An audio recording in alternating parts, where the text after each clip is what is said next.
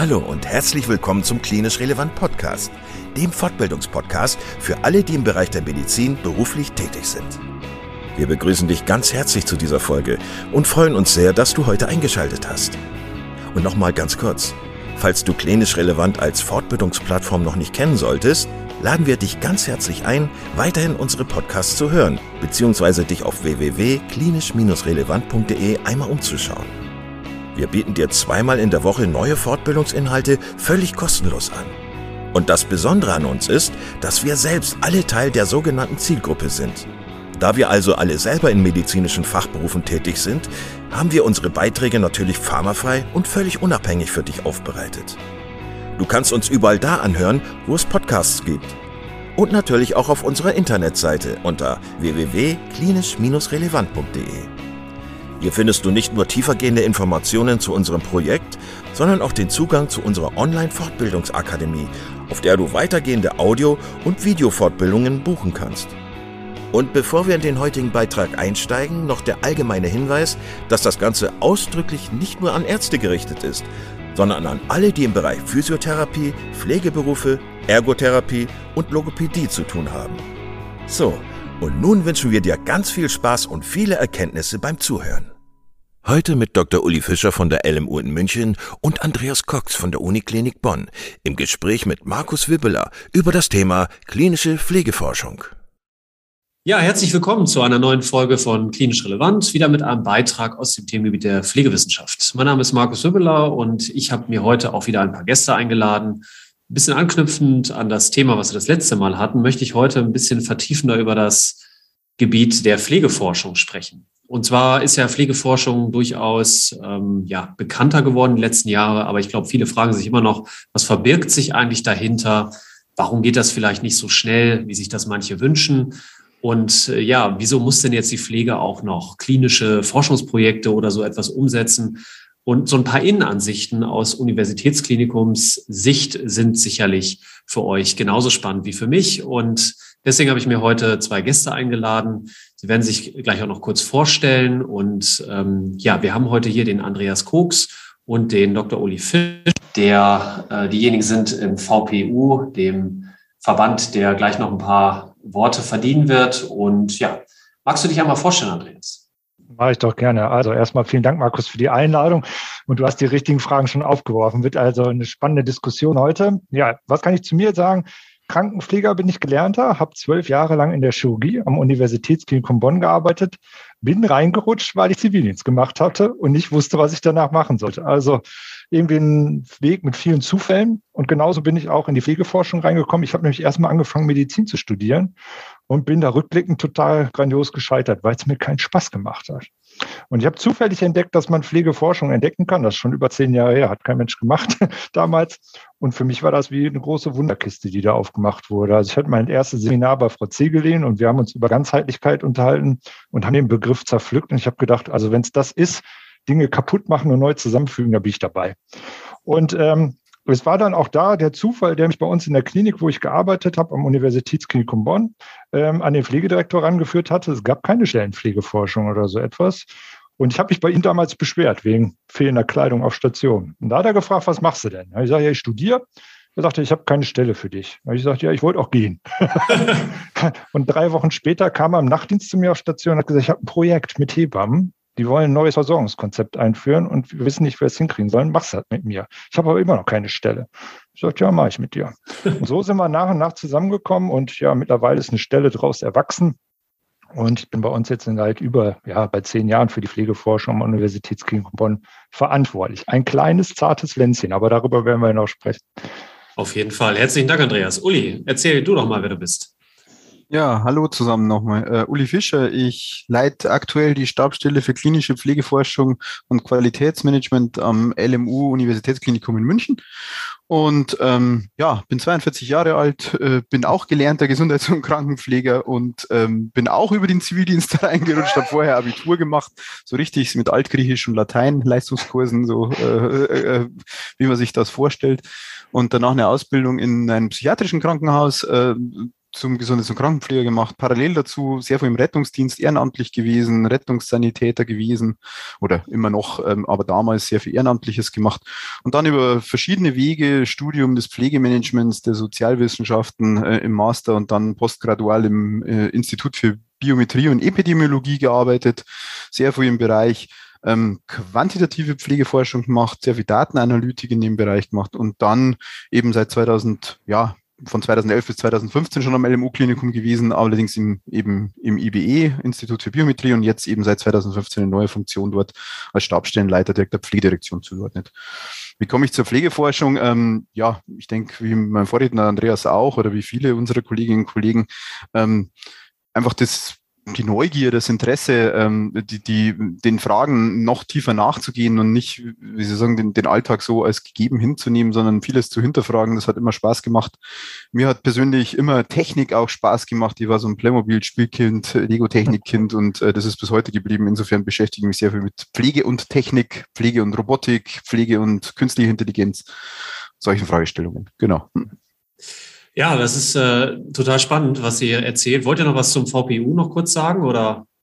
Kann ich gerne machen. Also wir haben ein Netzwerk gegründet, der VPU, das ist der Verband der, Univers äh, der Pflegedirektoren der Universitätskliniker und medizinischen Hochschulen. Also ein viel zu langes Wort. Letztendlich sind es die Pflegedirektoren an den Universitätskliniken, die sich da vernetzt haben. Managementverband. Und unter dem Dach haben wir ein Netzwerk von Pflegeforschern gegründet. Eigentlich war das auch Zufall gewesen. Also schon über zehn Jahre her, zehn Jahre gibt es uns jetzt schon. Da haben wir unseren ersten Antrag versucht. Wir wollten die Kubitus-Forschung machen und haben uns mit drei Standorten zusammengetan und die Pflegedirektoren haben da gesessen und daneben die Pflegewissenschaftler. Und ich werde diesen Termin werde ich nie vergessen. Alle Pflegedirektoren haben dann von sich erzählt, wie toll sie sind, was in ihren Kliniken alles spitze läuft und so weiter. Man sah, dass die Wissenschaftler daneben sitzen und die gucken immer am Fußboden. Und dann waren die draußen Kaffee trinken. Und irgendjemand hat gesagt, sag mal, ist das wirklich so? Nee. ja, und das war's dann. Also es war die Erkenntnis, wir müssen uns vernetzen und alleine sprechen. Also letztendlich kann man sagen, das war auch die Geburtsstunde, weil es es braucht, weil es sind alles Einzelkämpfer gewesen. Alle alleine in ihren Kliniken haben keinen ich sage mal, Sparingspartner, mit denen sie sich austauschen. Und so entstand die Idee auch über diesen Antrag hinaus. Wir brauchen ein Netzwerk zur kollegialen Beratung, zum regelmäßigen Austauschen und auch zum Kennenlernen, Forschung, das werden wir vielleicht mal besprechen, basiert ganz viel stark auch auf Bindung und persönlichem Kennen. Dass man weiß, ich kenne den Uli und ich habe hier Bock, was zum Thema Robotik zu machen, rufe einen Uli an. Das ist super, mit dem mache ich das. Man muss sich kennen, das braucht tragfähige Strukturen. Und so haben wir jetzt mittlerweile seit über zehn Jahren ein Netzwerk. Wir haben fast alle Unikliniker drin. Damals, als wir gestartet haben, gab es gar keine Pflegewissenschaftler. Es waren fünf, mit denen wir gestartet sind. Jetzt sind wir über 30 schon und wir treffen uns regelmäßig zweimal im Jahr und tauschen uns aus, wollen Anträge zusammen vorwärts bringen, machen viel Politikarbeit auch, ich sage mal so Lobbyarbeit im Hintergrund, um die Themen nach vorne zu bringen. Ja, dafür sind wir da. Ja, das ist natürlich auch eine Struktur, von der dann auch Forschung ausgehen muss und sollte, weil die Universitätskliniken ja auch Mittel dafür bekommen. Kurioserweise ist ja viele Jahre da eigentlich eher nur der ärztliche Bereich bedient worden, beziehungsweise andere Themen natürlich. Und man kam irgendwie nicht so darauf, dass die Pflege vielleicht auch einzelne Fragestellungen hat, die sich, also die wert wären, in klinischer Forschung untersucht zu werden. Und von daher ist es natürlich toll, dass jetzt so viele sich auch in dem Verband äh, und betätigen und aus diesen forschungsstarken Institutionen was rauszuholen. Ihr habt ja schon gesagt, äh, Decubitus scheint ein Thema zu sein. Wollt ihr mal ein paar Einblicke geben, ähm, ja, was so für Projekte da laufen, mit welchen Fragestellungen man sich eigentlich beschäftigt, äh, damit wir sozusagen das Thema Pflegeforschung so ein bisschen praxisnäher kriegen. Kann ich vielleicht anfangen. Also ganz, ganz konkret äh, machen wir hier in München jetzt mit, mit verschiedenen Partnern, äh, verschiedener Universi anderen Universitätskliniker, aber auch mit, mit ganz, ganz klassisch äh, Start-ups, äh, ganz normale Auftragsforschung oder eben halt äh, vom Bund geförderte Forschung in bestimmten Bereichen. Aktuell haben wir zwei Projekte zum Bereich äh, Robotik in der Pflege, wo wir einen bereits im Hotel eingesetzten Service-Roboter, so eine rollende Minibar, äh, ist das letztlich die, die in Hotels die Minibar ersetzt, die rumfährt autonom. Die wollen wir versuchen, erstmalig jetzt in, in, in, im Servicebereich in der Pflege einzusetzen oder pflegenah einzusetzen, sodass Pflegekräfte nicht mehr äh, jeden Schritt auf den Patienten hin zumachen müssen, ja, wenn der irgendwie nur eine Kompresse braucht oder nur, nur einen äh, kleinen Wundverband äh, neu braucht oder irgendwelche Getränke nur sich wünscht, dass dann zukünftig vielleicht auch in Zukunft solche Geräte fahren können. Ein zweites Projekt, das wir mit äh, sehr vielen ärztlichen Kollegen von der Anästhesie und äh, auch von der physikalischen Medizin, Rehabilitationsmedizin aus machen, ist ein äh, Mobilisationsroboter den wir untersuchen an kritisch kranken Patienten, also an, an Schwerstbetroffenen im Bereich Intensivanästhesie. Und ähm, dort versuchen wir eben, die, die Patienten im Bett zu mobilisieren mit diesem Mobilisationsroboter, Patientinnen und Patienten, die sonst eigentlich kaum mobilisiert werden und untersuchen eben aus verschiedenen Aspekten unsere pflegerischen Fragestellungen, pflegerische also Patient-Reported Outcomes, sagen wir, also ähm, patientenbezogene äh, äh, Erkenntnisse und, und Ergebnisse der Therapie, aber auch die klinischen, also die ärztlich-klinischen äh, Parameter, wie, wie keine Ahnung, verändert sich die Muskelmasse, wie gut äh, ist, ist die Beatmung oder die Atmung, die selbstständige Atmung danach am Patienten. Also sehr viele unterschiedliche Fragestellungen. Und wie kommen die Pflegekräfte damit zurecht? Also wie, wie passt das in deren Alltag, so einen Mobilisationsroboter zu bedienen, mitzubedienen? Ähm, das ist, sind sehr spannende Fragen. Wie reagiert man auf so einen Roboterkollegen? Ja, solche Fragestellungen. Das ist alles sehr technisch, ähm, aber auch eben sehr, sehr pflegenah in der direkten Versorgung. Parallel versucht man noch im Bereich Logistik Veränderungen vorzunehmen, also auch Abläufe innerhalb der pflegewissenschaftlichen ja, Evaluation zu verändern, solche Themen. Ja. Das sind ganz konkrete Fragestellungen, denen wir gerade nachgehen. Wo, wo kommen diese Fragestellungen her, Uli? Ach, das ist, also vielleicht zu dem Mobilisations, das darf man sich, glaube ich, gar nicht so vorstellen, dass man das immer schon jahrelang im Kopf hat, sondern das, äh, äh, das war ganz einfach. Da stand jemand mit einem Lego-Technik-Modell vor mir und hat sich vorgestellt und gesagt, er hat eine Idee, er möchte sowas bauen. Er ist Ingenieur und er möchte sowas machen. Das war 2017. Ähm, das war, da ist der Leiter des heutigen Startups-Unternehmens, mit dem wir zusammenarbeiten, ein, ein Ingenieur, der das entwickelt hat. Und ähm, daraus haben sich im Gespräch dann diese Fragestellungen ergeben. Dann hat man die Anästhesie gefragt, die bei uns die Intensivstation dort leitet und hat gefragt, habt ihr Interesse an sowas? Die haben sich sofort mitbeteiligt und fanden das auch spannend. Also manchmal ist das auch sehr generisch, ja. Das ist nicht so eine, eine Forschungsfrage, die man Jahrzehnte mit sich rumträgt und dann gibt's die Idee dazu, sondern das sind so Dinge, die, die wachsen und äh, dann ist immer die Frage, ist das überhaupt ein Problem? Ist es relevant? Ist es nicht relevant? Ähm, das sind, das sind so, so Fragen, die sich für uns da gestellt haben. Diese Logistikfragestellungen, die erwachsen aus der Praxis, ähm, aus den ja, Complaints, aus den, aus den Beschwerden der, der, der, der Mitarbeiter, die sagen, ja, hey, ich verbringe den halben Tag mit irgendwie Ausräumen von Apothekenkisten und, und laufe da rum und, und trage irgendwelche Tabletts von A nach B. Dafür habe ich eigentlich nicht diese Ausbildung gemacht.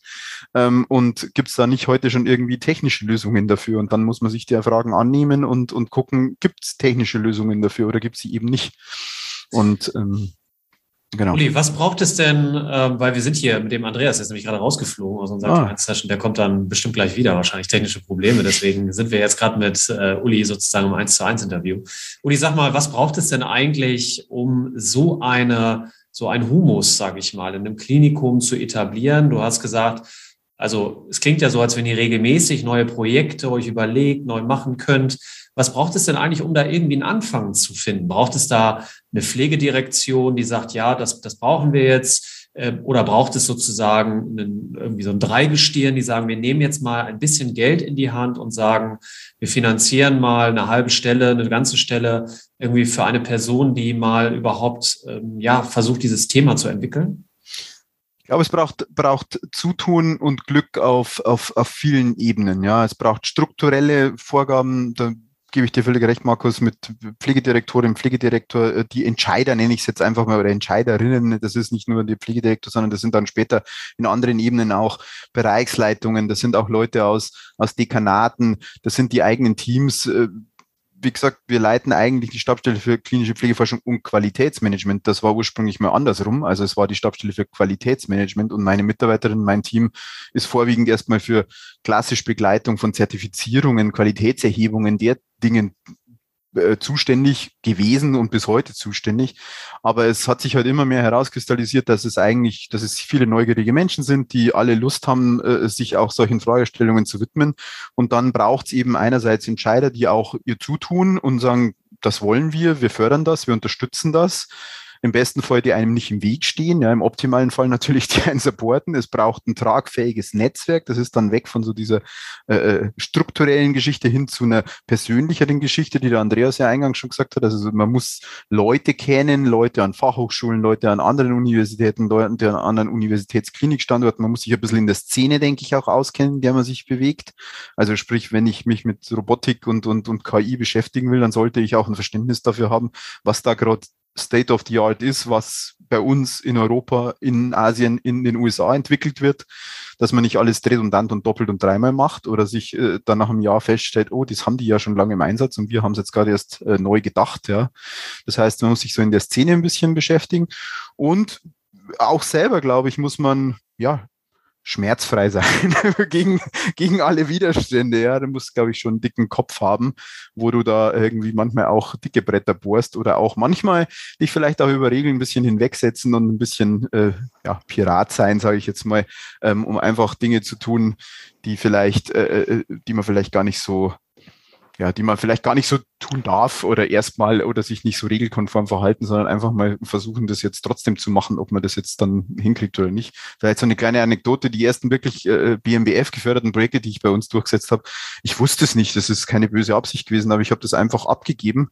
Ähm, und als dann der Zuwendungsbescheid da war und es hieß, ja, Sie dürfen das jetzt äh, machen, äh, BMBF gefördert, dann habe ich mich das erste Mal bei dieser Drittmittelstelle gemeldet und habe gesagt, äh, Entschuldigung, ich habe da, glaube ich, jetzt irgendwie Geld bekommen, wird das hier eigentlich verwaltet? Und dann hat die mir gesagt, naja, wir hatten das vorab unterschrieben. Dann habe ich gesagt, ja, ich. Und dann hat die gemeint, ja, ja das wäre schwierig jetzt, weil ich nicht zeichnungsberechtigt bin für dieses Unternehmen. Und das, aber dann, äh, mhm. so, ja, nicht nehmen wollten wir es dann auch nicht. Also wir haben es dann gerne gemacht, ja. Ja, das, äh, das ist auf jeden Fall toll, Uli, dass du da was an Land gezogen hast. Ich hatte in der letzten Runde, wo ich was abgegeben habe, nicht so viel Glück leider. Es gibt ja immer sehr viele Projekte, die eingereicht werden und es blutet mir immer noch das Herz, äh, dass es nicht, nicht durchgekommen ist. Aber naja, von zehn kommt eins durch. Von zehn ja. kommt eins, Markus. Nicht traurig sein. Nicht, nicht traurig sein, sagst du? Okay. Nee, immer dranbleiben. Aber ich kann das bestätigen, Uli, was du erzählt hast. Als ich bei uns das erste BMBF-Projekt durchgekriegt hatte und plötzlich dann mit einer Million Euro da anmarschierte, da hat die Drittmittelstelle auch gesagt, endlich, endlich mal die Pflege. Das war noch nie. Also plötzlich gingen alle Türen auf und alle waren auch das fand ich so interessant. Also plötzlich kam der Dekan an, plötzlich kam der ärztliche Direktor an. Also das war wie so ein großes Aha-Effekt. Also dass alle gedacht haben, ach, was, Pflege hier? Komisch. Aber das zeigt ja auch, wie wichtig das politische Commitment ist. Ne? Das heißt, wenn, wenn das BMBF entscheidet ja über Förderlinien, die ja auch politisch geprägt sind. Das ist ja nicht so, dass man sich vorstellen muss, da setzt sich einer hin und sagt den ganzen Tag nur, welche Forschungslücken bestehen noch, sondern es ist auch ganz klar, äh, eine politische Ausrichtung, die da mit eine Rolle spielt. Und da ist es ja gut, dass das BMBF sich entschieden hat, beziehungsweise die politischen Ebenen auch die letzten Jahre äh, mehr Pflegeforschung zu fördern. Mir fehlt tatsächlich ein bisschen die DFG. Also das BMBF ist das Bundesministerium für Bildung und Forschung, vielleicht auch für die Hörerinnen und Hörer, die jetzt noch nicht so firm mit diesen ganzen Drittmittel-Sachen sind. Äh, ein Bundesministerium, was letztlich ja für Forschung oder ein Groß Deutschland finanziert über alle möglichen Bereiche, nicht nur im Gesundheitswesen. Da haben wir noch die DFG, die Deutsche Forschungsgemeinschaft, die auch viele Mittel verteilt. Die fehlt mir noch so ein bisschen in diesem, ähm, ja, in dieser Situation, weil ich häufig das Gefühl habe, die konzentrieren sich sehr stark auf Grundlagenforschung. Äh, wenn da also Labor im Spiel ist ähm, und solche Dinge, da hat man gute Karten. Pflege ist ja eher immer aus der Patientenperspektive klassische Grundlagenforschung ähm, ist, glaube ich, für mein Gefühl schwerer zu argumentieren da. Und ähm, da wiederum trifft man bei der DFG, glaube ich, nicht so auf offene Ohren. Ja. Wie ist eure Erfahrung? Also meine persönliche Erfahrung, genau, deckt sich zu 100 Prozent. Äh, DFG-Anträge haben wir jetzt auch noch nie irgendwie in deren Programme groß was untergebracht, wo wir dachten, da passen unsere Fragestellungen rein. Ich möchte auch die Stiftungen vielleicht noch erwähnen. Es gibt ja viele, viele Forschungsstiftungen, die die Fördermittel auch, da bereitstellen. Da gibt's äh, eben angefangen von der Robert Bosch Stiftung, die, glaube ich, für ein Gesundheitswesen schon eine der, der, der, der führenderen ist, wo, wo, wo man irgendwie sich um Mittel bewerben kann. Oder bis Volkswagen Stiftung, äh, andere äh, politiknahe Stiftungen etc.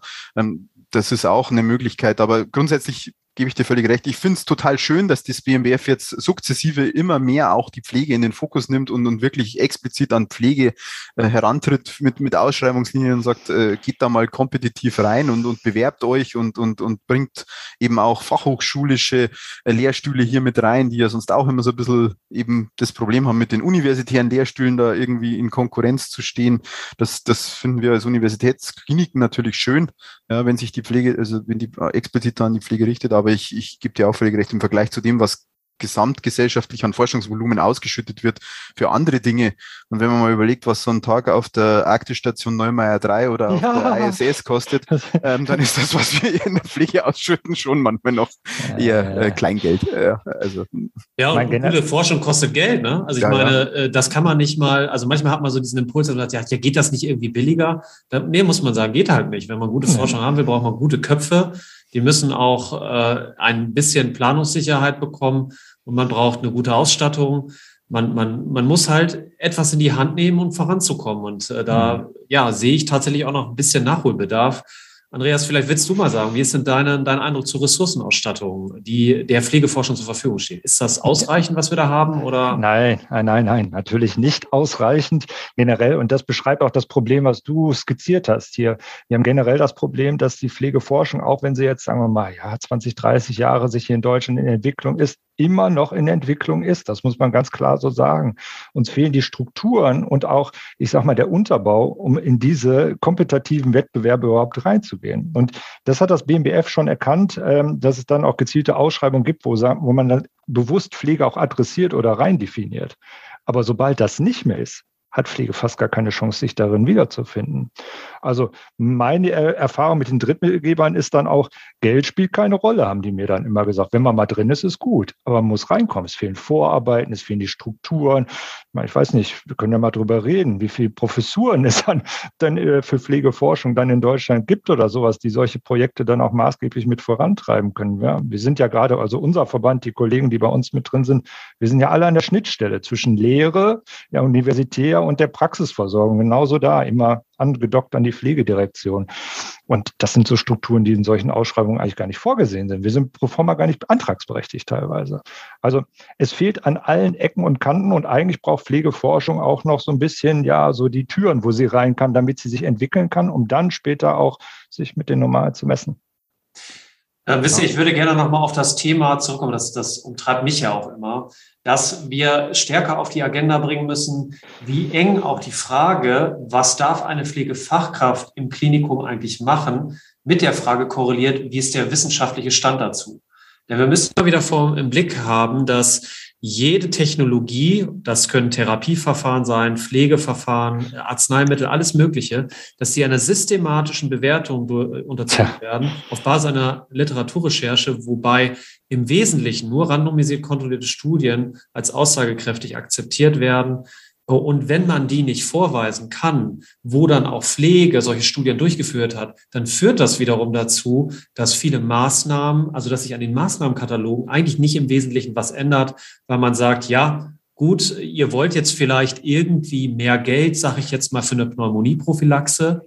Aber dafür müsst ihr uns ja erstmal zeigen, dass es überhaupt wirksam ist. Und wenn ihr das nicht könnt, dann kriegt ihr dafür auch keine Vergütung, also könnt auch keine Sachen abrechnen und so weiter. Und das war mir früher gar nicht so klar, dass das natürlich auch äh, immer wieder so ein, so ein sich selbst bedingendes Problem ist. Ne? Ja, ja, absolut. Also wir haben eine riesige Evidenzlücke noch in der Versorgung. Und was du hier aufzeigst, ist ja genau das Problem. Wir brauchen eigentlich viel mehr klinische Forschung zu klinischen Fragestellungen. Also gerade in den Anfangsjahren und auch bis jetzt, die Pflegeforschung beschäftigt sich ja auch viel mit, ich sag mal, eher mit professionsbezogenen Fragestellungen. Wie sind die Akademisierungsraten und solche Dinge? Das haben wir auch alles als Netzwerk gemacht, weil das so, das kann man machen. Ja, aber sobald man in die klinische Forschung reingeht, wird es aufwendig. Und die Problematik ist auf der anderen Seite genauso. Die Pflegefachkräfte, das ist ja nicht immer schnell gemacht, die Evidenz herleiten zu irgendwas. Ich habe ein schönes Beispiel. Wir hatten bei uns in der Klinik das Problem, äh, wir hatten einen Schadensfall, vermeintlichen Schadensfall, dass äh, ein Neonat verbrüht worden wäre bei einem Babybad großer Aufschrei, Leute abmahnen, alles Mögliche. Aber wie man sagt, stimmt nicht. Wir haben eine Woche gebraucht, um die Evidenz zum Babybad herzustellen. Eine Woche mit zwei Kollegen haben wir daran gesessen. Das kann man von, der, von den Kollegen aus der Praxis nicht mal eben schnell erwarten. Nee. Also insofern ist das, ich gebe dir sehr recht, es ist so, eine, so, so ein Teufelskreis, der sich da abbildet. Und ja, es ist das Mühen um kleine Nischen und dann mal anfangen, Evidenz reinzubringen. Also ich freue mich auf jede, über jede Station, wo wir Kollegen haben, die mit Studium da unterwegs sind, die solche Schritte dann machen, die praxisbezogene Fragen aufwerfen und sagen, ich suche da mal zu. Und taste mich in der Evidenz vor. Jeder Schritt ist ja schon super. Ich weiß ja. nicht, Uli, wie ist das bei dir? Ja, mir fehlt da, mir fehlt da nach wie vor immer so dieses Verständnis von, von, von Multi-Interdisziplinarität, wie auch Absolut. immer. Äh, äh, mir, mir fehlt so der Versorgungsgedanke. Wie du vorher gesagt hast, Markus, äh, Pflege denkt man ja vom Patienten her. Das ist, äh, glaube ich, eine sehr angloamerikanische Denke. Ich weiß nicht, ob man das in Deutschland schon immer von Patienten nee, her denkt. Ja, nicht, das, nee, lieber äh, nicht. Ne? Äh, genau, ich glaube besser, wir denken es von der Institution her. Nein, aber man sollte es natürlich vom, vom Patienten her denken. Und ähm, dem Patienten ist das völlig egal, wer ihn da groß äh, behandelt, therapiert oder äh, äh, unterm Strich, ja, sondern dem ist, ist sein persönliches Outcome wichtig. Dem ist wichtig, wieder gesund zu werden. Dem ist wichtig, dass er äh, mit der Einschränkung weiterhin gehen kann. Dem ist wichtig, dass er trotz seines Tumors irgendwie bestmöglich versorgt wieder nach Hause kann oder äh, im schlimmsten Fall, dass er halt gut kontrolliert, äh, schmerzkontrolliert irgendwann verstirbt. Ja, also Ach, beste äh, Versorgung. Dem geht's genau, dem geht's um Versorgungscharakter. Charakter. Und ja. da sind wir noch viel zu stark trennend unterwegs. Ja, und da möchte ich auch, muss ich ganz klar sagen, das ist von Pflegeseite nicht anders wie von anderen Therapieberufen, ärztlichen äh, Anteilen etc. Da nehme ich uns nicht aus. Ja, wir, wir, wir gucken immer mehr auf das Trennende, also auf das Vereinende. Und gerade klinische Forschung, finde ich, kannst du viel, viel besser machen, ähm, wenn du generelle Ansätze hast, generelle Fragestellungen, die von Multifacetten, verschiedenen Blickwinkeln aus dann betrachtet werden. Und das oh. ist heute halt ein Versuch. Und ähm, da glaube ich, muss man noch viel, viel mehr hin, dass man die anderen mitdenkt, dass man, wenn man eben schon mal Geld hat, wenn man einen Grant hat, dass man dann sagt, na ja, was ist denn deren Fokus? Haben die nicht auch Lust da, daran mitzuarbeiten? Haben die nicht auch eine Fragestellung, die die jetzt interessiert an whatever, ja, an der Versorgung von Neonaten, an äh, der Versorgung äh, von äh, kritisch Kranken auf Intensivstation. Und das, das fehlt mir. Da fehlt mir vielleicht auch wirklich manchmal so eine Daumenschraube eben von den Fördermittelngeber, die sagen, na ja, ihr müsst die anderen Professionen schon mit einbinden. Und zwar nicht nur mit einem Letter of Intent, wir sind da dabei und wir haben die Angehörigen und Patienten und alle mit drin am Boot. Ja, und die dürfen da zweimal im Jahr ihren Senf dazugeben, sondern ihr braucht wirklich Forscherinnen und Forscher von dieser Profession in euren Konsortien. Mhm. Nur dann geht das. Ich würde eine dicke Lanze mal brechen, auch da tut sich ja total viel. Also ja. ich erlebe viele ärztliche Kolleginnen und Kollegen, die wirklich total begeistert sind, dass Pflege sich da auf den Weg macht und die total Lust haben, zusammen zu forschen. Und ähm, wir finden ja auch schon einige Ausschreibungen, die gezielt auch so aufgesetzt sind, wo Medizin und Pflege adressiert wird oder so. Also da tut sich total viel. Also ich habe das in der Geburtshilfe erlebt, in der Onkologie erlebt, der leitende Professor, der hat absolut Lust, was mit uns zu machen. Es scheitert nur an den Ressourcen. Ne? Also insofern ich bin da eigentlich sehr optimistisch, was das angeht. Also letztendlich, Uli, da hast du total recht. Es geht um die Versorgungsqualität und die ist im Kern ein interprofessionelles Geschäft. Also müssen wir auch interprofessionell forschen. Wer will was zu Demenz sagen, ohne über Pflege mitzudenken, ja. Aber bei diesen Themen sind natürlich, also man muss sagen, das Gesundheitswesen ist ein konservatives Business, ne? muss man. Ja. Also ich bin, bin, also ich, die letzten Jahre habe ich da sehr viel drüber nachgedacht, äh, wie, wie, wie kleinteilig unsere Schritte sind zu einer besseren Versorgung, weil ich habe mir zum Beispiel auch die so diese Dinge wie der Innovationsfonds oder so mhm. mir da angeguckt. Mhm. Und da denke ich mir immer, boah, das also das heißt jetzt Innovation und das suggeriert ja auch, da ist da ist wahnsinnig viel los. Es ist halt ja. auch auch wirklich neuer neue neue Sachen sind da spielen eine Rolle. Aber wenn man sich anguckt, wie viele Projekte tatsächlich sich um die Frage drehen, ja, äh, Fallkoordination. Ne? Wir qualifizieren irgendjemanden, der dann, dann diese Fallsteuerung zwischen Arzt, Apotheke, äh, Krankenhaus und so weiter irgendwie verbessern soll. Ähm, und das halt seit vielen Jahren. Und da denke ich mir so, ja, eigentlich müssten wir doch auch da weiter sein. Wir müssen doch mehr nach vorne denken. Aber man hat das Gefühl, man versucht nur so ein bisschen Pflaster auf die Probleme zu kleben, aber so richtig Vorwärts gedacht ist das nicht, weil man sich immer sehr stark daran orientiert, ja, wie können wir das umsetzen? Ne? Wie kriegen wir das in die Richtlinien, in die Verordnung rein? Wie kriegen wir das durch die Selbstverwaltung? Und dann hat am Ende keiner mehr wirklich offen darüber nachgedacht, ja, was bräuchte es denn eigentlich, um eine Erkrankung mal wirklich vom Patienten her aus zu behandeln? Ah, klar, wir haben konservative Ansätze da drin. Das ist schon ein sehr ja, starres Konstrukt. Was mich immer stark umtreibt, ist auch, dass ja im Gesundheitswesen und darüber hinaus doch auch sehr tradierte und feststehende Bilder von dem, was Pflege tut, festgeschrieben sind. Also wenn wir zum Beispiel über intersektorale Versorgungskonzepte nachdenken, Community Health, School Nurse, weiß was ich, was uns da alles einfällt, Pflegeexperten, die sich da irgendwo tummeln, das ist dann doch immer sehr erklärungsbedürftig, dass Pflege in Deutschland sowas machen kann. Das musst du im Ausland nicht erklären. Das ist etabliert. Ja, die gucken dich mit Fragezeichen an, dass das eben nicht so ist. Ja, und ich glaube, da haben wir noch viel Erläuterungsbedarf hier in Deutschland, aus, um, um aus diesen traditionellen Rollenbildern der Pflege herauszukommen. Ja. Ja, und so den großen Change, äh, ich denke mir auch immer, also ja. ähnliche Gedanken, ich würde mir auch manchmal wünschen, dass man das mal radikal anders denkt, aber diese sektoralen oh, Grenzen alleine von der Abrechnung, dass du, sobald du die Klinik verlässt und in die ambulante Versorgung geht, dann geht da ein anderes Abrechnungssystem los, dann geht ein anderes Versorgungssystem los, da ist eine, eine harte Planke, die du die du nirgendwo siehst natürlich. Auf dem Papier existiert die nicht, ja, aber äh, in der Realität existiert die. Äh, der, der, eine Schein geht vom anderen zum anderen Schein und, und, mhm. und die mhm. Menschen geben sich da irgendwelche Zettelchen in die Hand und schaffen es bis heute nicht 2022, sich das Zeug digital in die Hände zu geben. Ja. Ähm, das ist mühsam, super mühsam und ich finde auch, dass man da politisch viel, viel stärker manchmal, glaube ich, reingehen müsste, um, um da auch, auch solche Grenzen mal aufzubrechen und in größeren, man muss es ja nicht morgen sofort tun, aber man muss den Möglichkeit geben, das mal experimentell in größeren Settings zu tun, in ganzen Landkreisen, in ganzen Regionen mal zu sagen, die probieren das jetzt da mal, ja, und da gibt's das jetzt nicht mehr, da zahlen wir einfach all das, was versorgt wird und wird das dann wirklich besser oder schlechter oder, also, ja. das, das alles extreme Kosten natürlich auch sind, wenn man da keine Ahnung, ich weiß nicht, was Deutschland weit vier Milliarden oder was da jährlich ausgegeben wird dafür oder noch viel, viel mehr, ist natürlich klar und dass die Ressourcen begrenzt sind, ist auch immer klar, aber eben mir fehlen auch manchmal so ein bisschen freiere Gedanken zu solchen Themen. Ja.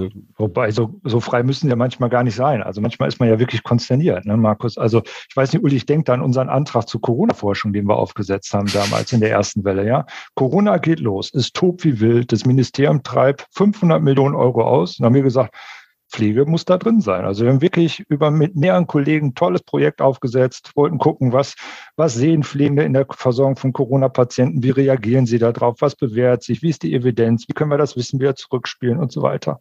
Ja, keine Chance. Ja, keine Chance. Wir haben die erste Hürde haben wir noch geschafft von dreien und dann waren wir draußen gewesen. Letztendlich war in diesem ganzen Topf kein Pflegeprojekt gewesen. Als ob Pflege zur Corona-Pandemie nicht nötig wäre. Und also das zeigt mir immer wieder, wir brauchen Strukturen, kontinuierliches dran arbeiten, aber es braucht so ein paar ja, Changer.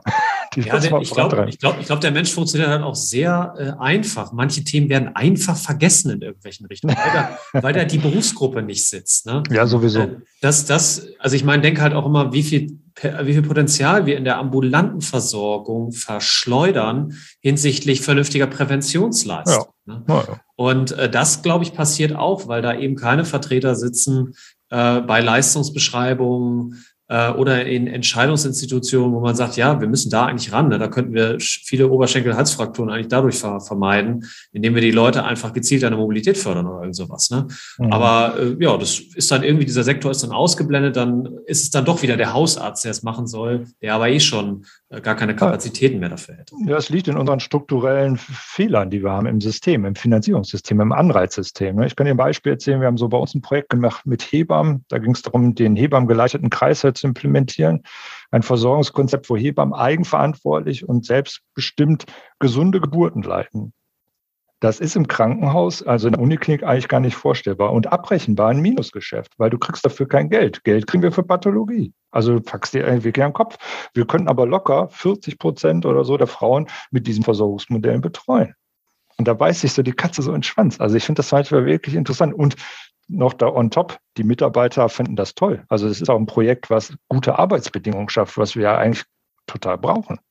Also wir haben ganz viele Fehlanreize auch im System. Also ich gebe dir total recht.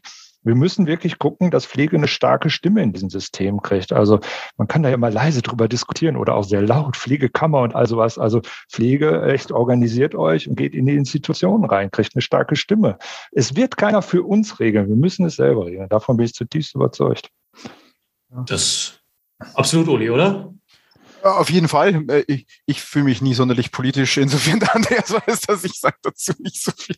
Aber ja, ja. Ähm, was ich, glaube ich, schon noch sagen möchte, ist, ich möchte auch immer wieder so ein bisschen einen Blick äh, zurückwerfen, äh, was mir persönlich sehr, sehr wichtig ist. Man muss sich auch immer wieder schon ein bisschen auch äh, umdrehen und mal auf das Geschaffte gucken. Und Ja, ja. das ist wiederum schon auch toll, äh, wenn man sich mal vorstellt, also ich habe mit 19 eben Zivildienst gemacht, jetzt bin ich eben knapp über 40, ja, also gerade die Hälfte meiner Zeit, meiner Lebenszeit bisher habe ich in der Pflege oder im dem Setting Pflege und, und Hochschule verbracht.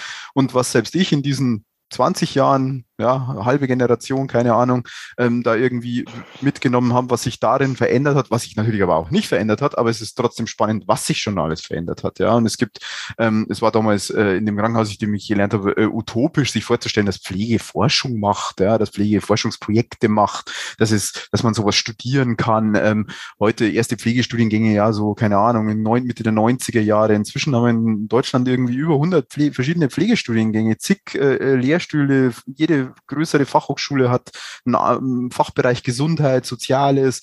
Ähm, man darf das auch nicht, finde ich, immer so, also Natürlich kann man immer noch mehr erwarten, schneller sein, muss man auch in vielen Bereichen. Gerade in der klinischen Versorgung, finde ich, müssen wir noch viel, viel besser werden. Ja. Aber äh, im Bereich Ausbildung, im Bereich hochschulischer Qualifizierung, ähm, im Bereich eben Forschungsbereich äh, ist schon auch doch in kurzer Zeit vieles passiert und das ist also ja, ich würde meinen Hut ziehen, wenn ich einen hätte. Ähm, ja, aber Uli, du kannst doch jetzt nicht so positiv erzählen. In, Deu in Deutschland genau, ist man doch immer eher so ein bisschen aufs Negative konzentriert. Ah, ja. Let's, also es ist die amerikanische Blickweise, ne? Let's celebrate. Aber ich, ich würde da schon mit ein bisschen Wehmut reinspringen. Also ich sehe auch immer bei, es ist viel geschafft, aber ich bin auch irgendwie ungeduldig. Ne? Ich würde auch gerne mehr haben. Also wir haben uns letztlich noch darüber ausgetauscht. Echt, ich wünsche mir das so sehr, dass wir an allen Universitätskliniken einen Pflegestudiengang hätten. An jedem Standort einen Lehrstand, also parallel zur Medizin, weil sich das da so anbietet. Ja. Und dass das Brett so dick ist, also das macht mich dann immer wieder mürbe, wo ich so denke, Mann, ich meine, für die Hebammen haben wir es jetzt geschafft, ja, dass der, die Profession sich komplett akademisiert. Und den Begründungsrahmen, den man damals aufgemacht hat, von wem Komplexitätszunahme, Anforderungen steigen und der Beruf muss attraktiver werden, ja, tauscht das Wort Hebamme mit Pflege aus, gilt genauso. Also ich wünsche mir da mehr, aber klar haben wir viel geschafft, Uli. Ich bin da schon voll bei dir. Ja, ich denke auch die ganzen Heilmittelerbringer, äh, das muss auch stärker an medizinischen Fakultäten repräsentiert werden. Das ist auch eben so wichtig. Physiotherapie, Ergotherapie. Physiologo. Und so weiter. Man muss aber natürlich die Frage stellen, welche Erwartungen stellen wir ans Gesundheitswesen? Wer kann wie qualifiziert sein? Weil wir können nicht erwarten, dass die große Anzahl an Pflegefachkräften, die benötigt wird in allen Sektoren, natürlich an der Universitätsklinikum irgendwie ausgebildet werden. Das schaffen wir zahlenmäßig nicht. Nein. Aber da braucht man natürlich eine, eine gewisse Vision auch. Und die naja, aber jetzt scheint mir manchmal in, in, in Berlin oder so, äh, wird das dann doch äh, manchmal dann lieber gelassen, weil man dann doch ja. die Widerstände gesehen hat. Und naja. Naja, man kann natürlich sagen, okay, das schaffen wir nicht, aber andere Länder schaffen das ja. Also ja. wir haben mit Kollegen in den USA gesprochen. Du findest dort an der Uniklinik ohne ein Pflegestudium bekommst du dort keine Arbeit mehr. Die haben eine Akademisierungsquote von 93 Prozent. Österreich hat die Pflegeausbildung komplett hochschulisch umgestellt. Also ich, ich sehe das Szenario nicht. Klar ja. ist das ein schmerzhafter Prozess, aber warum traut man sich bei den Hebammen und bei der Pflege nicht? Nur weil die Profession groß ist. Ja, gut. Wir sind ein reiches Land. Also ja, weil wir auch heute aus einer sehr, sehr guten, guten äh, Situation in dem Sinn herauskommen, dass wir sagen, wir haben ein duales Ausbildungssystem, das Was ja auch gut ja sehr gut funktioniert Absolut. bis heute, ja, ähm, und, und, und, und die Berufsfachschulen äh, hervorragende Arbeit genauso leisten wie die Hochschulen ähm, und viele, viele hochqualifizierte Leute in, in das System bringen. Das Problem sehe ich da eher darin, dass wir uns diesen Skillmix nicht zutrauen und strukturell ja, ja. halt auch zum Teil nicht finanziert bekommen, wenn man sich ja. eben äh, äh Pflegebudget, Pflegepersonal untergrenzt, dass du Hilfskräfte darfst du nur bis zu fünf Prozent anrechnen etc. Das kommt natürlich aus einer Luxussituation. Ich, ich würde sagen, man, man muss 70 Prozent Hilfskräfte in diesen Bereich bringen. Wo ja, das, das muss, muss administriert und organisiert und orchestriert werden von, von Fachkräften, von akademischen Fachkräften. Ja, diese, dieses Tun, ähm, die müssen sozusagen diese ganze Pflegesituation, den Pflegeprozess steuern, das Durchführen, ja, das, das, das kann mit, mit sehr viel mehr äh, Hilfspersonal erledigt werden. Ja, und das, das, das wird halt strukturell sofort unterbunden, in dem Sinn, dass du den, den äh, kaufmännischen Direktorinnen und Direktoren sagst, das wird nicht finanziert. Ja, mhm. dann werden die es nicht tun. Ich also glaube auch, auch das würde ich nochmal ganz dick unterstreichen, Uli. Tiefe Demut vor der pflegerischen Praxis und der pflegerischen Ausbildung, so wie sie denn haben. Also international guckt man mit großen Augen auf unsere praktische Pflegeausbildung. Das ist eine top gute Pflegeausbildung, die wir haben. Ja. Was ihr fehlt, ist die wissenschaftliche Auseinandersetzung. Die muss on top. Und wenn man dann in solche Studiengänge reingeht, wo beides miteinander verknüpft wird, dann sind das tolle Kollegen. Also die fundiert praktisch unterwegs sind und mit Evidenz und Kreativität an Pflegeentwicklung Bock haben. Das brauchen wir doch. Und ich glaube, da, also ich hätte Lust auf diese Entwicklung. Du hast ja von den Therapieberufen gesprochen. Ja. Ich bin im Masterstudiengang Logopädie und Physiotherapie als Dozent unterwegs. Mann, sind das tolle Leute. Also wirklich, Projekte haben die drauf, die können super Sachen machen. Das sind ganz kreative Menschen. Und ich glaube, da, also ich hätte mehr Bock auf sowas. Absolut. Ja, und das bringt uns ja natürlich äh, zur dann auch fast abschließenden Frage, nämlich was für Zukunftsthemen seht ihr denn für die Pflegeforschung äh, in den nächsten 10, 20 Jahren? Was fällt euch da ein? Was habt ihr vielleicht schon in der Schublade, was ihr sozusagen übernächstes Jahr einreicht, was sozusagen die Revolution einläuten wird? Die Das ist ja schön, die Revolution.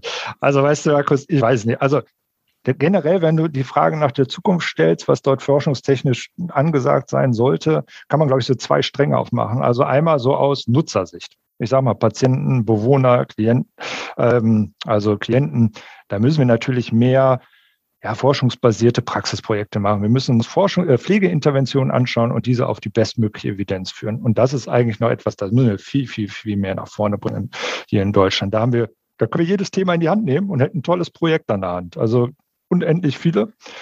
Auf der anderen Seite, und ich glaube, auch da haben wir einen dicken Arbeitsauftrag, das wäre so an die Profession selber, wir müssen uns mit Arbeitsbedingungen beschäftigen. Also wenn wir die Pflege wirklich in den nächsten Jahren stabilisieren wollen, dann müssen wir grundsätzlich und nachhaltig und langfristig Pflegeentwicklung, die Arbeitsbedingungen entwickeln. Und das ist ein Riesenfeld. Da gibt es tolle Ideen, tolle Projekte, wo man sich mit auseinandersetzen kann. Weiß nicht, Patientenergebnisse mal anschauen. Ich fände es total spannend. Wir haben überhaupt nicht die Strukturen hier in Deutschland, dass wir mal Daten über verschiedene Einrichtungen vergleichen, gucken, wie die sich verändern. Was macht das dann? Weiß ich nicht, wenn Personalschlüsse runtergeht, Qualifikationsschlüsse runtergeht. Also, das wären Themen, da hätte ich riesig Bock drauf, das mal aufzubauen, oder? Uli, was meinst du? Ja, inhaltlich glaube ich, eben das, was wir vorher gesagt haben, klinische Themen von bis, also von, von, von im Kleinen bis, äh, bis zu wirklich großen, großen klinischen Themen. Strukturell wird es äh, um so Dinge gehen wie eben Vernetzung.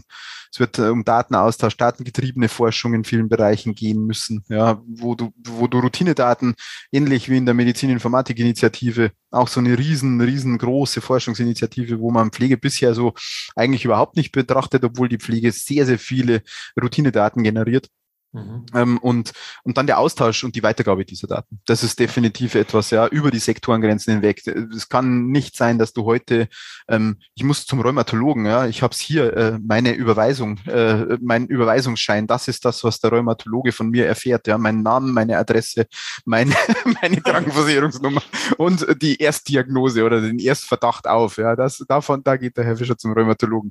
Seine komplette 40-jährige Krankheitsgeschichte vorher, die ist völlig egal, ob, ob er das schon schon, was er schon hatte oder was er nicht hatte. Das ist spannend, ja. Das ist, ähm, da, da glaube ich, äh, braucht man noch sehr viel Forschung und sehr viel auch Standardisierung, ja. Wie werden Daten weitergegeben? Wie werden sie entsprechend, ja, verarbeitet, weiterverarbeitet, mitgegeben den Menschen?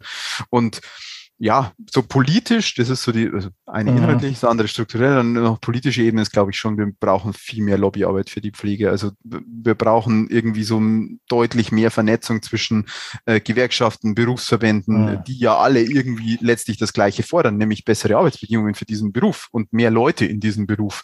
Und äh, Demografie ist ähnlich wie Klimawandel. Ja, jeder weiß, dass es kommt, dass es schon vielleicht sogar schon da ist, ähm, dass es eines der großen Zukunftsthemen sein wird. Wer pflegt uns 2050? Ja, da bin ich dann 70 Jahre alt.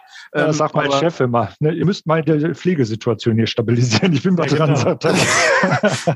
aber, aber es ist auch schön, äh, dass es verdrängt, wie du vorher gesagt hast, Markus. Solche Dinge, die verliert man einfach aus dem Blick. Ja, der Klimawandel ist plötzlich wurscht, wenn ich im Flieger sitze äh, nach sonst wo und äh, die, die Pflegesituation ist auch total egal, ähm, wenn es dann plötzlich viel Geld kostet oder die Pflegeversicherung um drei Prozentpunkte erhöht werden muss und Millionen da reinfließen müssen. Mhm. Das ist, glaube ich, da muss man noch viel mehr arbeiten. Ja. Ich glaube, generell kann man wirklich ganz dick unterstreichen, Pflege hat ein irrsinniges Potenzial und auch noch ganz viele Entwicklungsmöglichkeiten. Das macht Spaß, das sowas zu entwickeln. Auch so neue, innovative Konzepte. Also ich beobachte mit sehr viel Interesse diese Entwicklung rund um Community Health Nurse, ich würde mir total wünschen, dass wir in jeder äh, Schule hier in Deutschland eine School Nurse hätten, die sich um die gesundheitliche Versorgung von Kindern kümmert. Also wir können auch ganz tolle kreative Projekte machen, die letztendlich, und darauf kommt es ja an, die Versorgungsqualität nach vorne bringen. Das ist der Dreh- und Angelpunkt, um den es geht. Und das können wir mit kleinen Projekten machen und mit großen. Also da gibt es viel zu tun. Ja, wir müssen, wir müssen zukunftsorientierter arbeiten im Gesundheitswesen, ist meine Überzeugung, weil wir sind ja. viel zu sehr in der Ist-Perspektive. Ja, ja. Hat der Patient jetzt, was hat er für ein Problem, wo hat er Schmerzen? Es ist aber gar nicht die Frage, wo könnte er Schmerzen oder so wird er mit hoher Wahrscheinlichkeit Schmerzen entwickeln? Was hat er in 10 oder 20 Jahren wahrscheinlich? Und was kann ich jetzt bereits tun, äh, um ihm da zu helfen, äh, gewisse Maßnahmen zu ergreifen? Und ich glaube, da muss auch die Pflege mehr involviert werden, weil die haben eine ganz gute Beziehungsebene in der Regel und und natürlich auch solche Biografien besser, besser begleiten, gerade bei Personen, die drohen, unter chronischen Erkrankungen zu leiden, die ja die letzten 10, 20 Jahre des Lebens wahrscheinlich einen hohen Leidensdruck sonst erzeugen würden. Und ich glaube, da müssen wir grundsätzlich dran arbeiten wenn man sich die Kostenverteilung anguckt im Gesundheitswesen, wir haben viel zu wenig Präventionsleistung, geben viel zu viel Geld aus für einzelne Sektoren, die wirklich immer nur an dem Problem arbeiten, was derzeit bestehend ist. Und ich glaube, da würde ich auch vermuten, dass wir mit Daten, wie du ja schon gesagt hast, äh, bessere ja, Outcomes generieren können. Denn was ich mir immer wieder denke, ist, es kann ja auch nicht sein, dass wir in Deutschland eigentlich die Daten zur Verfügung hätten und summa summarum Google über jeden Einzelnen mehr weiß und über seine Symptome und Erkrankungen und so weiter, äh, wir das zwar in den Krankenkassendaten und so weiter haben, aber es darf halt keiner für diese Zwecke richtig gut äh, nutzen. Ne? Es ist halt immer sehr aufwendig, diese Routinedaten zu bekommen. Und ich glaube, da brauchen wir auch ein bisschen mehr dynamischeres System, was abseits funktioniert von dieser klassischen Forschungsantrag einreichen, gucken, ob er bewilligt wird und dann eventuell einen Datensatz kriegen, an dem ich dann für ein paar Jahre dann rumforschen darf. Ich glaube, da müssen wir, müssen wir irgendwie ja mehr flexiblere Modelle finden. Ja, flexiblere und auch strukturgebendere Modelle. Ne? Also gerade bei den Daten. Also wir haben das mal in unserem Netzwerk versucht, nur die Kubitus- und Sturzdaten zusammenzuführen. Das ist Äpfel mit Birnen zu vergleichen. Jeder hat andere Nomenklaturen, andere Messpunkte, andere Zeitpunkte, wann es gemacht wird. Man vergleicht Äpfel mit Birnen. Und ich glaube, wir müssen ganz viel Definitionsarbeit leisten, um dann Ergebnisse zu bekommen, die pflegesensitive Indikatoren beschreiben, die wir zusammenführen können. Und lustig ist ja, wenn die Anforderungen da sind, dann geht plötzlich ganz viel. Ne? Also wir sehen das gerade, wir sind in so einem großen Projekt drin. Da geht es darum, das Magnet Hospital nach Deutschland zu transferieren oder das mir hier auszuprobieren. Magnet Hospital, die sind total datengetrieben, total. Diese Strukturen gibt es nicht. Plötzlich geht's. Also plötzlich kann man Strukturen aufbauen. Also manchmal braucht man einfach die Anforderung und dann geht da auch was. Und das ist, ja. also da bin ich optimistisch. Wir ja. sind halt auch in sehr vielen Bereichen schon sehr hoch reguliert und ich glaube, das muss ja. man auch manchmal überdenken. Denn natürlich ist ein Krankenhaus ein hochregulatorischer Bereich und das soll er auch sein. Da kommt jetzt wieder so der Qualitätsmanager durch. Natürlich braucht man eine gewisse Grundqualität und man kann nicht irgendwie so tun, als würde man hier nur whatever Schrauben produzieren, ja, äh, äh wo ja, die Anforderungen deutlich niedriger sind. Das, das, das ist nicht der Fall. Aber ähm, den, den alle Anforderungen an Brandschutz, Laserschutz, Gewebeschutz, äh, äh Datenschutz, äh, Arbeitssicherheit und whatever umzusetzen, äh, um, um einmal irgendwie einen Roboter für, für, für, für 20 Minuten auf eine Station kriegen zu können, ist natürlich auch Wahnsinn, wenn du dafür sechs Wochen Vorarbeit brauchst. Ja, ja. Und ähm, so wirst du auch eine Innovation abtöten vom Keim an. Ja. Das, das, das tut sich nicht jeder an und das geht auch nicht auf Dauer und nicht mit jeder Innovation. Und insofern muss man auch da, glaube ich, manchmal so Fast Tracks schaffen, wo man sagt, naja, wir probieren das jetzt mal mit Freiwilligen, mit den Menschen, die richtig Lust haben, die auch einen, also einen Verzicht unterschreiben und wir probieren es vielleicht nicht gleich direkt am ersten Patienten aus, ja, aber äh, es muss irgendwie, es muss da einfachere Wege geben. Und ich glaube, da ist schon eine deutsche Seele der Überregulation, die da immer so ein bisschen geschaukelt wird, ja, äh, weil wir das auch ganz gerne mögen. Alles. Ja, und, und, und auch mehr, mehr Modell- und Leuchtturmprojekte, dass man vielleicht auch mal sagt, ja, im gewissen Risikobereich ermöglichen wir es auch, mhm. neue Therapieverfahren oder so mal zu überprüfen oder technische Innovationen, ohne dass sie komplett ausgereift sind, aber auch an Menschen, die darüber aufgeklärt sich hier in gewisser Unsicherheit bewegen, aber trotzdem Lust haben, das mal auszuprobieren. Aber das ist ja halt eben schwer möglich. Man möchte ja gleich eine gewisse einheitliche Qualität äh, sicherstellen und das manchmal auch zu, zum Leidwesen der Innovationskraft. Ähm, das müssen wir vielleicht auch mal probieren. Mhm. Und wo sich vielleicht dann die Katze auch noch so ein bisschen den Schwanz beißt, wenn wir jetzt im Jammertal unten drin sind, es ist natürlich so, dass die Pflegepraxis wirklich extrem belastet ist. Ne? Also das sehe ich immer wieder, wenn wir mit Ideen und neuen Sachen kommen. Es ist schwierig, Kolleginnen und Kollegen zu erreichen. Die haben schon Lust, grundsätzlich daran zu machen, aber die Belastung, die tägliche, die sie erfahren, ist so groß. Ne? Also wenn du sagst, hier, ich habe mal einen Fragebogen, dauert nur 20 Minuten auszufüllen. Ja, komm, leg da hin und du weißt ganz genau, bist froh, wenn du 10 zurückkriegst oder so. Also, und die verstehe ich so gut, aber es ist so schade, weil wir diese Rückmeldung brauchen. Also Wir haben eine sehr, sehr, sehr komplexe Gemengelage. Das, da, da werde ich nicht müde, das zu sagen. Und ich glaube, die einzigste Antwort, die man darauf geben kann, ist, man muss einfach anfangen. An irgendeiner Ecke anfangen. Und alles andere wird sich fügen. Ja, den großen Wurf werden wir am Anfang nicht hinkriegen. Stück für Stück werden wir uns nach vorne arbeiten. Davon bin ich total überzeugt. Das ist ein schönes Abschlusswort. Andreas, hast du noch was zu ergänzen, Uli, dazu? Nee, ähm, Nö, Andreas hat, hat, alles gesagt.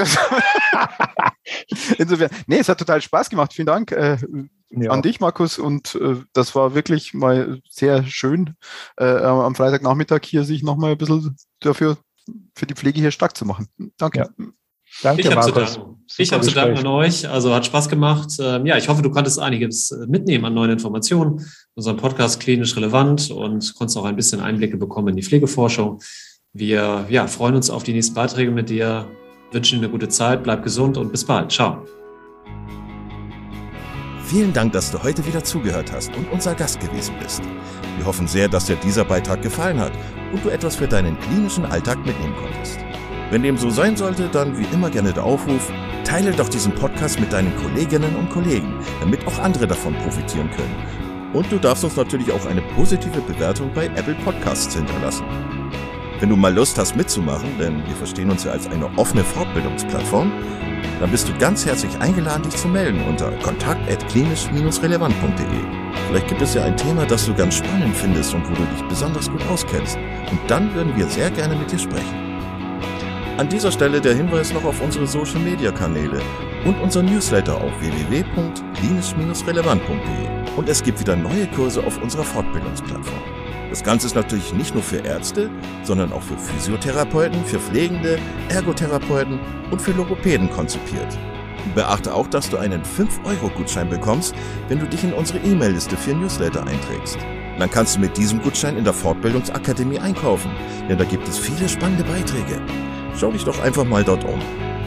Also, ich wünsche dir jetzt eine gute Zeit und freue mich schon, wenn du beim nächsten Mal wieder einschaltest. Pass auf dich auf, bleib gesund. Bis zum nächsten Mal. Ciao.